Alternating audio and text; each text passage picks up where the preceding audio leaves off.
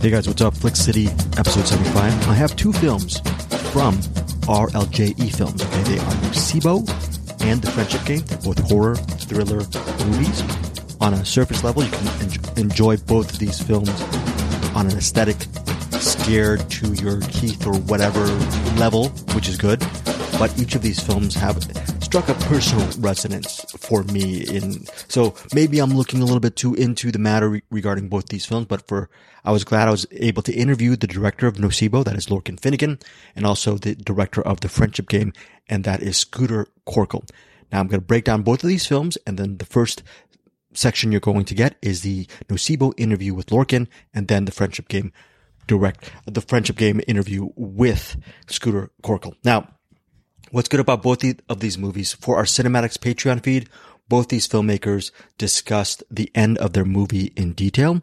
So if you see this, these movies in theaters, on digital, or on demand, that'll be cool. Whether you love them or not, at least you will have for the, for our Patreon feed, you will have their actual discussion on their interpretation of the ending, their inspiration behind the ending, on a historical level, it's really value added for you guys to listen to the to Lorcan's take on the ending of Nocebo, and then also for the friendship game, the ending is very.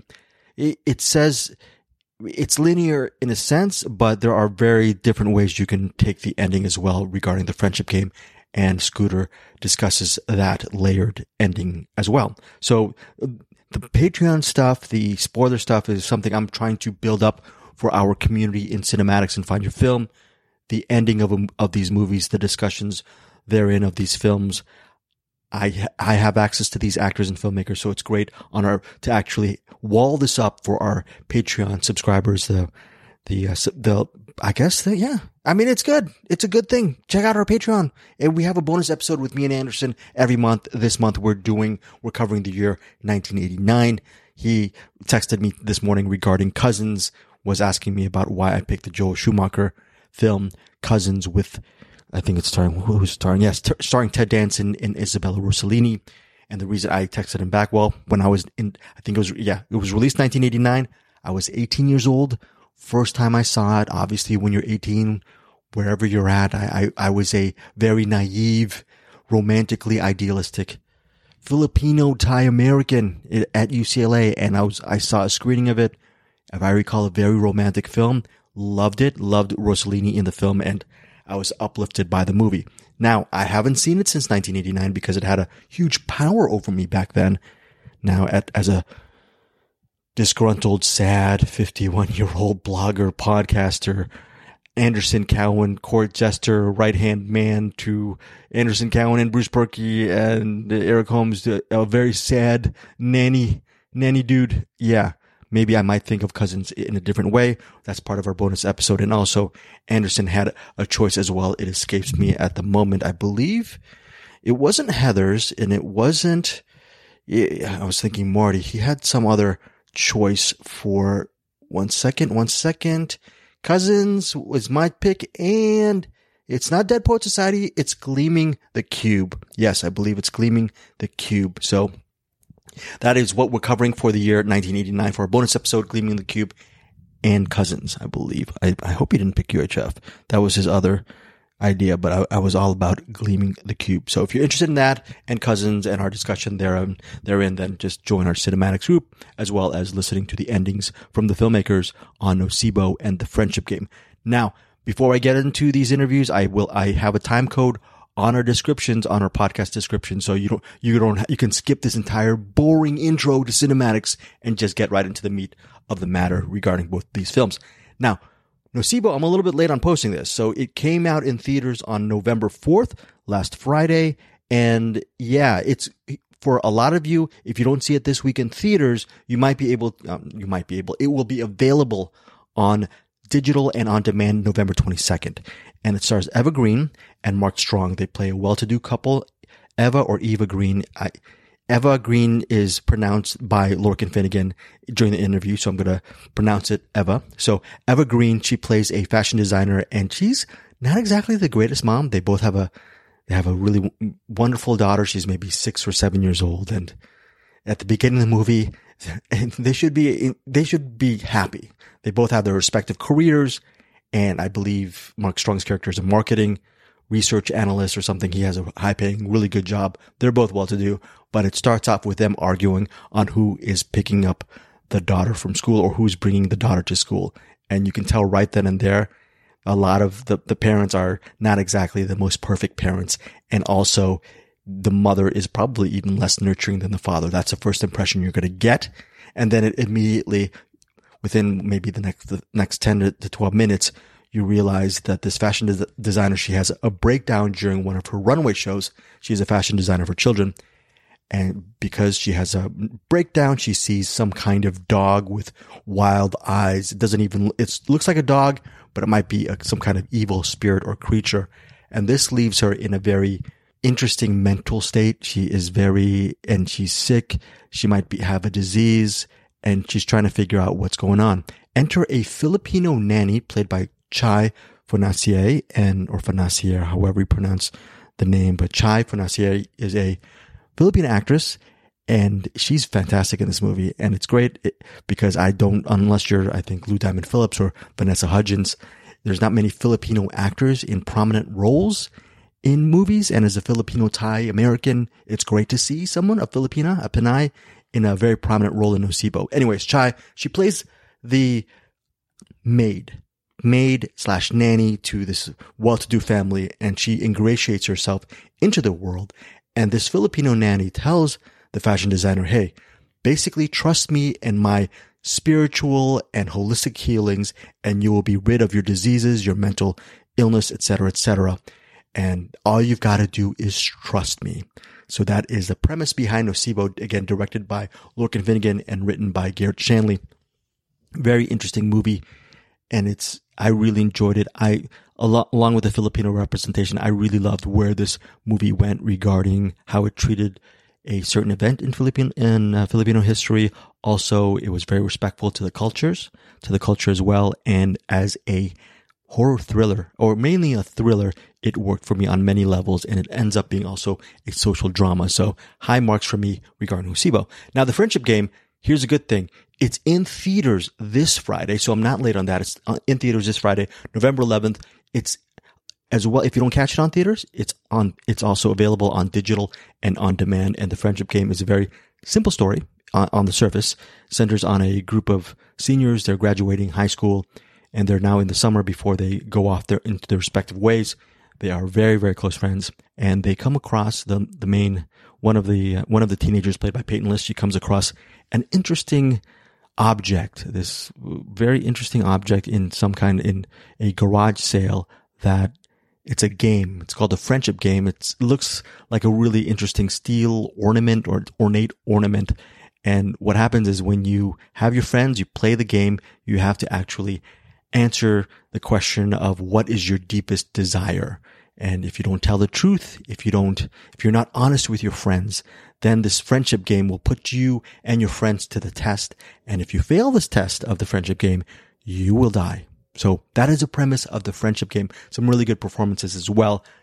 I, I said during the interview that there's a little bit of a bittersweet ache for this because it brought me back 30 years ago, back when I was watching Cousins and at UCLA and realizing my first year of UCLA of all the people that is that um yeah I, I was re- realizing all of the people that I've lost even within several months not lost as in they they left me they died but just the friends I lost in high school just because I lost contact with them. So that is a very both of these movies really have interesting have an interesting personal connection with the way I view the movie. So maybe I was again maybe I was over analyzing both films and I should have just enjoyed them as a movie fan, but no, they just both, both struck me on a, on a personal way. And the friendship game, if you look at the trailer, obviously in this podcast, you're listening to it, it seems like a straight ahead horror thriller, but who knows? I'm, I'm, i think a lot of you will see different kind of layers behind the friendship game. So that's it.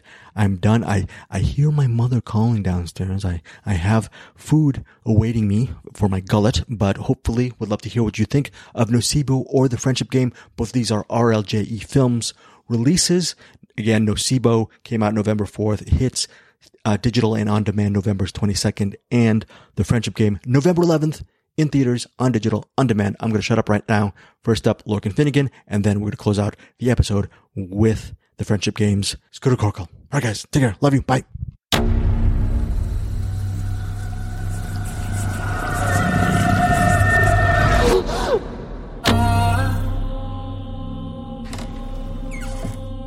You'll be brilliant. Love you. Bye. Lucky shoes, lucky shoes. Make me win and never lose. Have you been anywhere, Christine? After everything. Hi. Hello, Christine. Sorry, do we know each other? I'm here to help you. You sent for me. God. It's quite something to forget. Nice to meet you, Diana. Hello, Bobs. Only my friends call me Bobs. Straight to work, eh?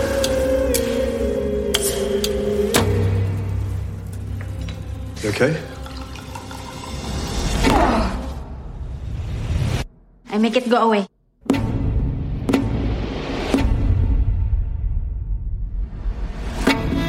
This is a folk remedy, right? Feels like the fog has lifted. It's not forever. I'm so happy. I will be with you. Always. Sometimes you can get led astray. I need you to trust me. My meds are gone. She's controlling you. I'm not the one who needs to control. Stay out of my wife's head. If her problems are in her head, I will find them and chase them out. Why would she lie?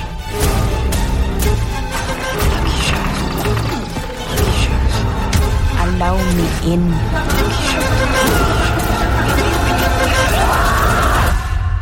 And you will be free.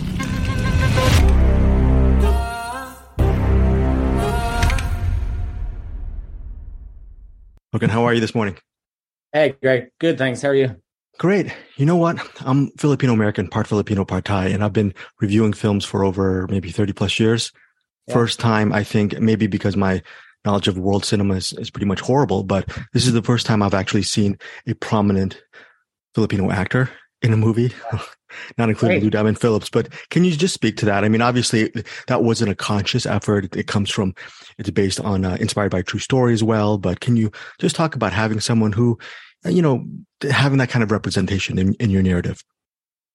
Yeah, I mean, it was really interesting uh, journey. I mean, it wasn't even necessarily uh, the plan at the beginning of this process. We started um, with an interest in nocebos and placebos and sleep paralysis. That's kind of how the the, the project began um, by reading this book called um, Sleep Paralysis: Placebos, Nocebos, and the Mind Body Connection. It was like quite a uh, academic kind of study, and we were interested in how that linked shamanism and how shamanism um it you know because we started the project you know just as uh, i'm an irish director and uh, garrett shanley the writer is irish.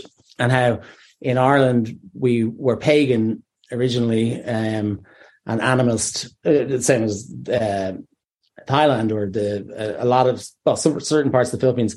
Um and um we had these women who were these kind of powerful women in society who were the uh, healing women or wise women um, and they kind of got with the introduction of uh, christianity um, and then later by being colonized by the british they kind of got pushed aside and uh, made redundant in society more or less you know and the patriarchy kind of took over. So we're interested in in the connections between shamanism um, colonialism and exploitation actually. So then we were um, we started the more we researched into placebos and nocebos we discovered that um, there was still a very strong tradition in um, cebu of like faith healing. Um, and in and, and there's a neighboring island called Siquijor, which is you know dubbed the island of the witches. It's uh, it has like an annual festival of of faith healers and um there's practitioners of kulam there like black magic and um and everything so we so garrett and i got a little bit of a um a research grant and we went to Cebu and we went to Siquijor. We hooked up with a local producer there who kind of brought us on um, a kind of research recce uh, trip, and we met um, we met witch doctors and practitioners of Kulam and uh, tribal chiefs of the Ati and Bajau tribes as well, um, and kind of just just kind of dug into the stories and belief systems and um, we had this thing bulu bulu which is in the film um, which is where they put the pebble into the glass jar and blow around you you know. So the the guy who do it is a shaman you know he'd um, blow bubbles in a jar and then uh, show you the water and the water would be dirty and then he'd he'd empty it he'd refill it and keep doing it until the water became clear.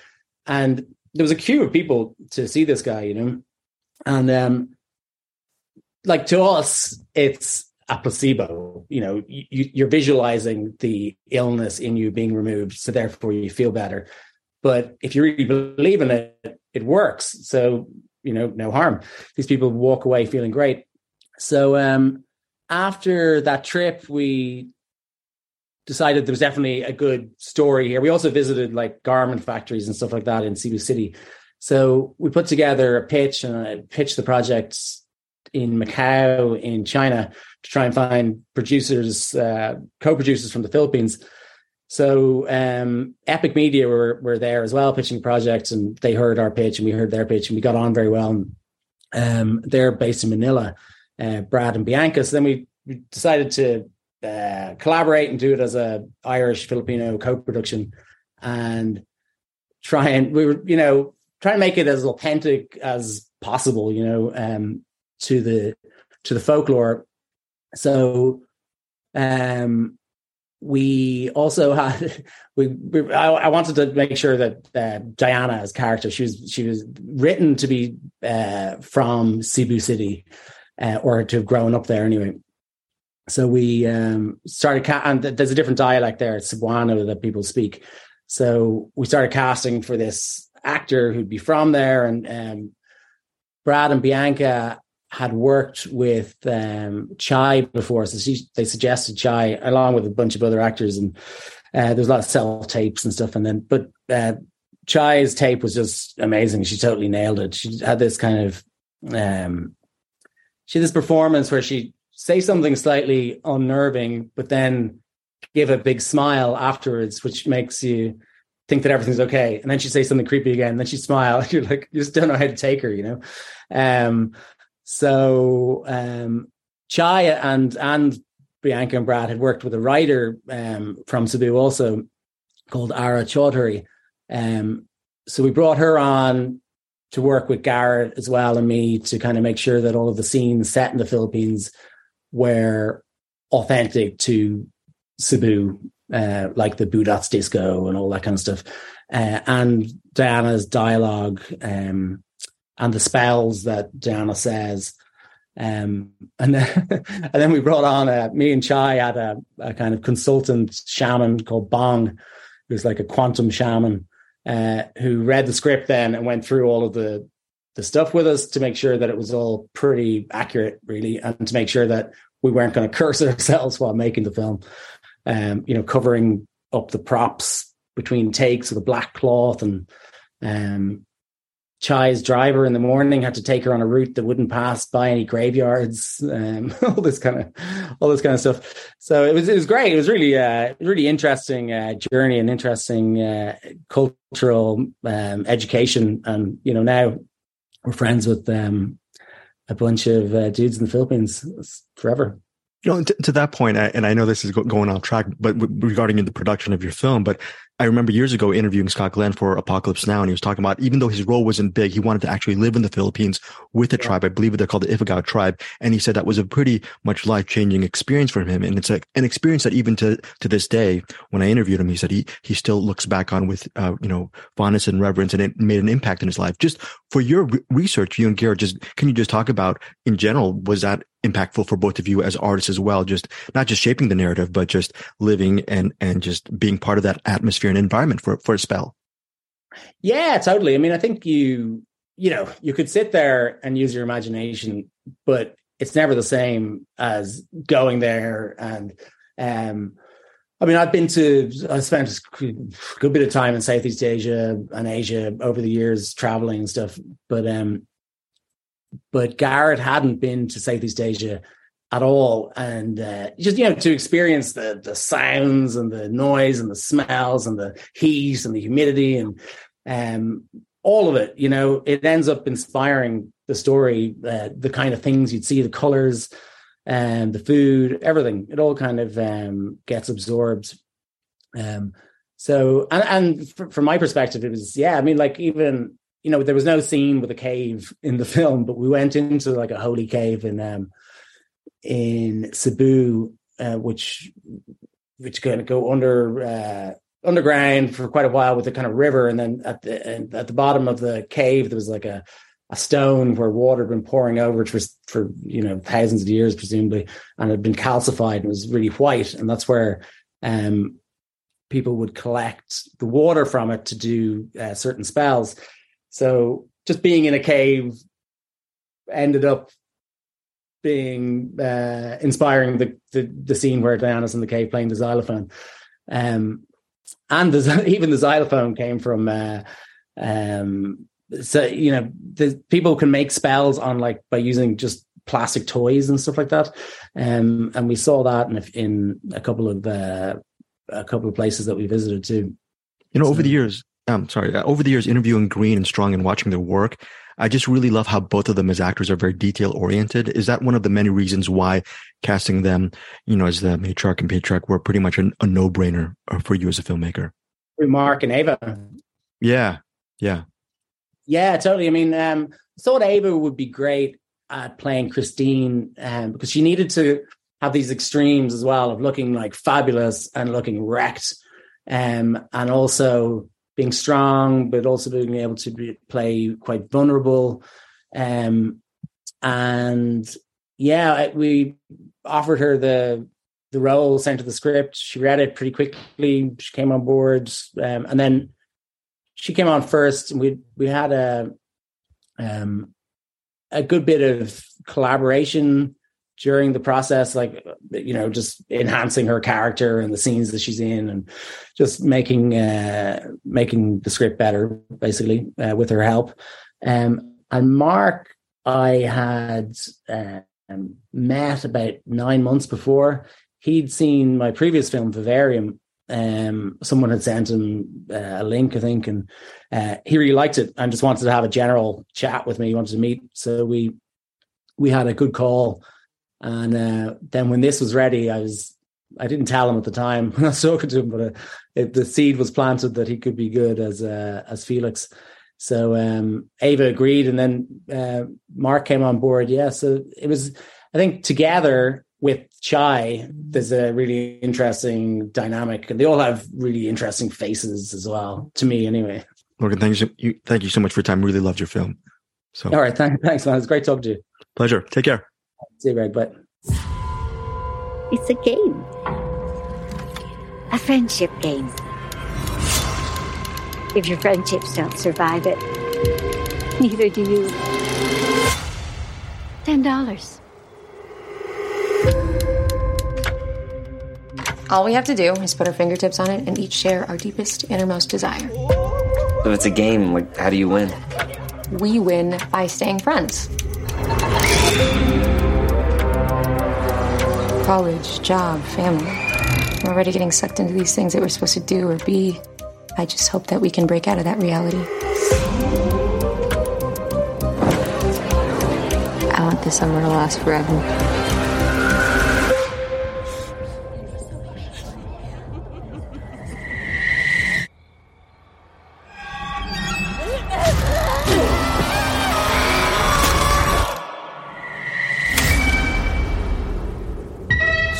For years. It's not some lost puppy. Maybe this is all part of it. Maybe we're just the only one dumb enough to believe it. We can fix this. We're still friends. Are we? This game, I'm over it. Listen.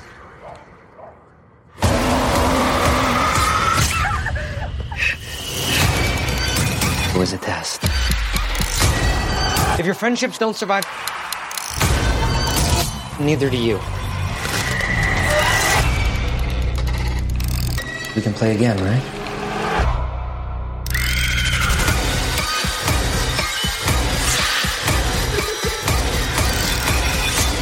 We never should play that game.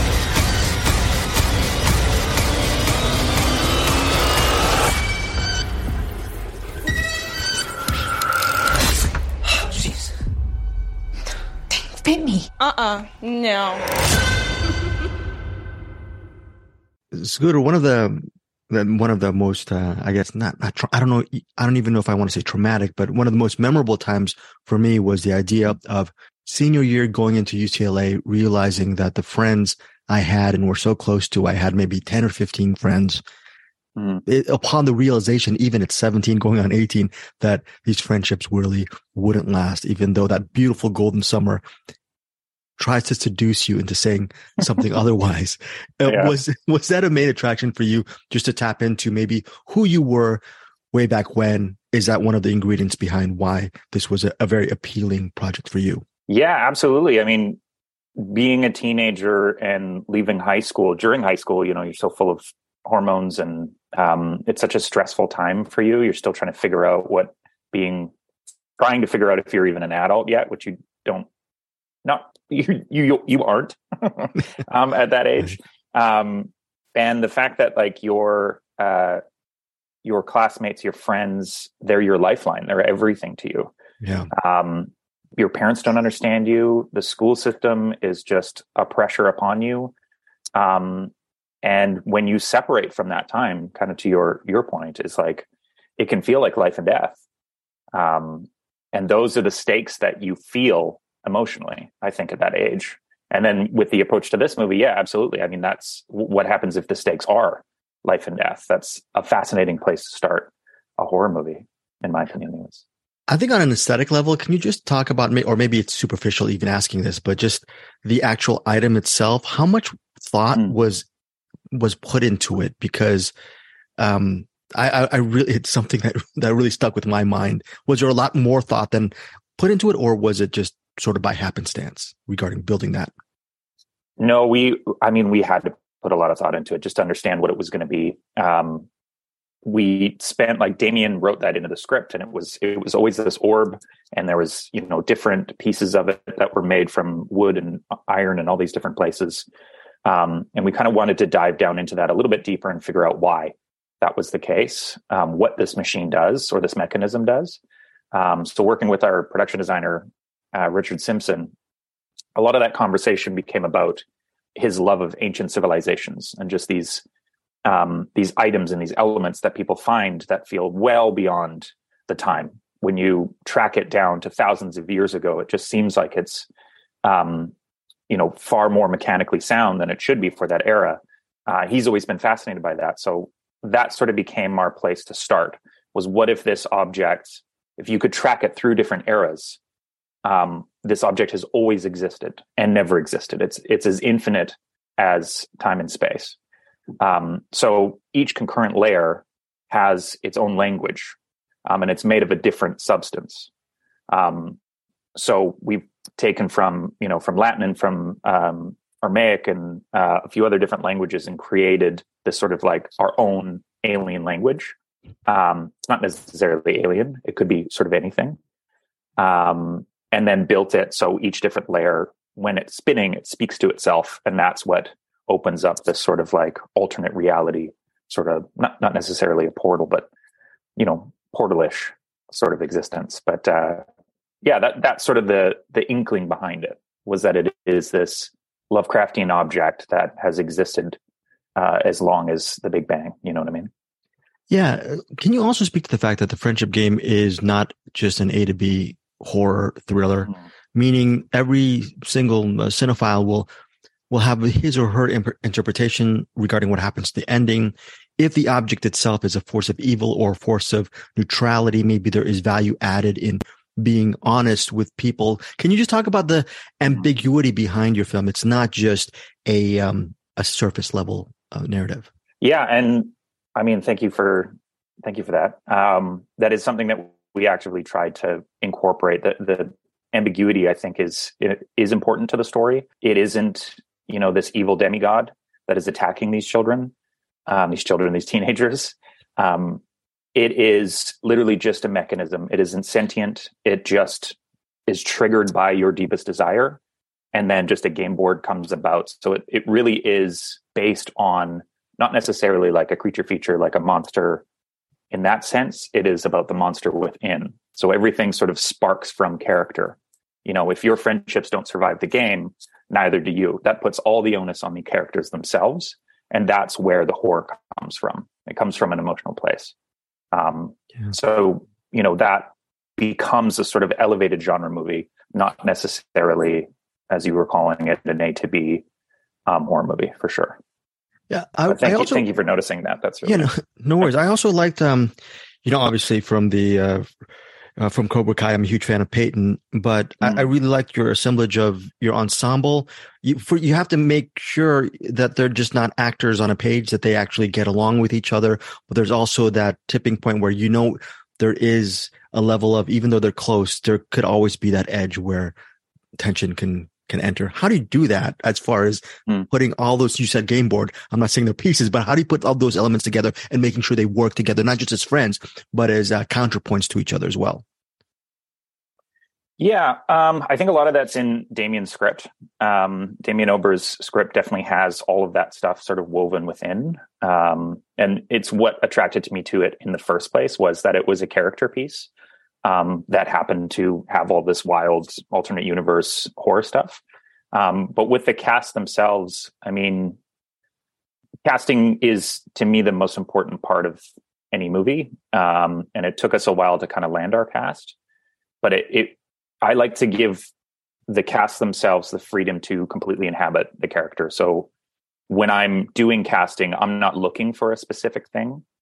Um, I'm just looking to be surprised by what they're giving me. And if it is something that feels organic and full of life, that's where I want to go. And then I want them to just, you know, collaborate in a way where they give me that and I just follow the um, or at least lead the uh, the emotion of the story, the arc. Um, and our cast ended up being really good friends. Like they're still good friends together, and I think you can see that on screen. It's pretty cool. So after watching this movie, there, there's actually a sequence in the uh, obviously you know this, but where Peyton's character she's looking at a mirror and she's mm. disoriented. But the bottom line is she's actually by looking at either her reflection or where she is, there's a she's taking a long hard look at herself. And mm. after watching this film, I'm going to go check out Hollow in the Land. And if you could look at these two films and mm look at yourself in the mirror, is there a connecting thread between these two films? Or have you, do you do so much work anyway and you're moving forward that you're not going to put yourself on that couch? Uh, it's a fascinating question. Um, definitely one I haven't had before. Uh, the, I don't know if I look in the mirror over both films. I mean, they they both have um, a sense of uh, being abandoned, a, a, feeling for the lead characters of feeling abandoned and having to come to terms with that. Um, there, there's definitely a theme there um, within within my own, you know, my own life. Um, having like divorced parents and all that sort of stuff. Um, that has come through in my work a lot, uh, for sure. But I don't know. I think I think a lot of it is really, if I could look in the mirror, it is about I think in general, my movies might be about forgiveness.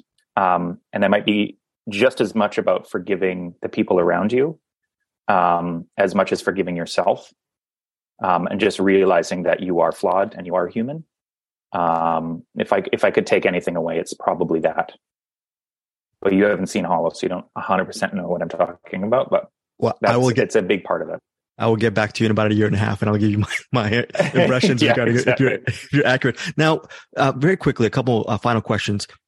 You could have made the friendship game, we're talking about A to B, you could have made it more palatable and pleasing and just round the board, but you didn't want to do that. I mean, can you just mm-hmm. talk about that aesthetic choice? Because you're making, you're actually making it more specified and there is a, this bittersweet ache to your movie when you're watching it because if you're really thinking beyond the surface um yeah talk about that as opposed as opposed to making it just a violent exercise coming of age thing that will appeal to mm-hmm. a mass audience? Because that's a huge fork in the road here.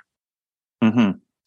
Yeah, I don't, I don't, I mean, I'm not super interested in heroes and in villains. I'm, I'm more interested in the nuance between. Um, I love a good splatter movie. I love a, a good creature feature. Um, but I think my favorite films kind of don't find their genre. They're they're somewhere in between, and it and it is about the nuance of human flaw, um, and the fact that we don't have everything figured out, and there isn't a black and white winner loser um, hero villain. It's that we're all complex creatures trying to figure things out, and I think to the earlier conversation around forgiveness, I think that's where I stand as a, as a human um, and then that transfers into being an artist is that i want to tell stories about flawed people and i want people to understand them um, to sort of like destigmatize uh, being making mistakes you know and, and being flawed and trying to you know live your life as n- not in the sense that you need to be sort of taken down a peg for making a mistake. It's it's you make mistakes, you grow from it. It's the only way we grow from it. Um, so I feel like that's where a lot of my storytelling comes from, for sure. So in in that sense, this movie is a cosmic horror movie for sure. Um, we do lean into the genre, but I think at its core is heart and and humanity. Um, and I don't, I never thought I'd be talking about such a deep exploration on on the characters on on a horror movie, but that's those are the the projects that I'm the most interested in. Um, so yeah, why why isn't it a straightforward A to B? I'm just I'm not super interested in that to be honest. Yeah. My final question is a superficial question, but wanted to ask you, you're talking about movies that you appreciate. They don't have a specific genre. They're finding their way mm-hmm. through the narrative. And that's the, that's the beauty of it. Can you name one of your all time favorite movies? And what is it about this specific film that resonates with you? I, I could say as a filmmaker, but just as a, as a just nerdy movie fan, you know, as well. Yeah, yeah. yeah. Yeah. Oh man, I mean, there's a thousand different movies um, that I love. I, I really love a good drama. drama. Um, I think, mm. you know, There Will Be Blood is one of the best movies of all time. Um, I'm a I'm a big PTA fan. Um, but as far as like a real favorite film, that's a really tough question. And as far as like genres concerned, I think it, it comes with what my mood is at the time. I think you know, um, for for this film, you know, I, I really like what Ari Aster's doing. Um, I really like what Robert Robert Eggers is doing. I love like It Follows. Um, there's this wave of Americana horror that is thoughtful and character focused, um, and is an elevated genre movie. Like that those are the movies that are really attracting me currently. The Wailing, I think, is an incredible movie. Um, it's Korean and mm. it's so surprising. If you haven't seen The Wailing, like it, it jumped into my top 10 um, last year when I saw it for the first time. And I was mm. just, yeah, I was staggered by it. But yeah, I love Audition, I think, is the first movie I ever, like, first, um, like Japanese or Asian horror movie I'd ever watched in film school. Audition, Taka, uh, Taka, uh, Takashi Miike's movie. Yeah, Miike. Miike's great. Yeah. Oh man, it it just it dropped me on my knees. It was so I was so scared, and I was just so interested in what was going on, and I started gobbling up all that stuff, like um, getting into the Old Boy and and the whole Korean movement. And man, yeah, there's just there's a lot of those elevated pictures that come from a place of heart and come from a place of of uh, character that I can I could watch forever. You know, th- those are those are definitely the influences that I love. Sir, thank you so much for your time. After watching Hollow in the Land, will I have to wait another couple of years before your next film, or are you going to go on that Takashi Miike clip and have a movie every year? you know, because um, I fear after if I end up really enjoying Hollow in the Land, I'm going to say when when is your next movie coming out? So yeah, yeah. Uh, we'll see. I mean, we'll see who gives me money. That's really the the long and short of an indie movie, right? Yeah. Um, or an indie film career. But yeah, there's a lot in the, in the pipeline right now. So hopefully, hopefully one takes. Okay. Looking forward to our next one. Thank you so much for your time. Yes. Thank you. Appreciate it.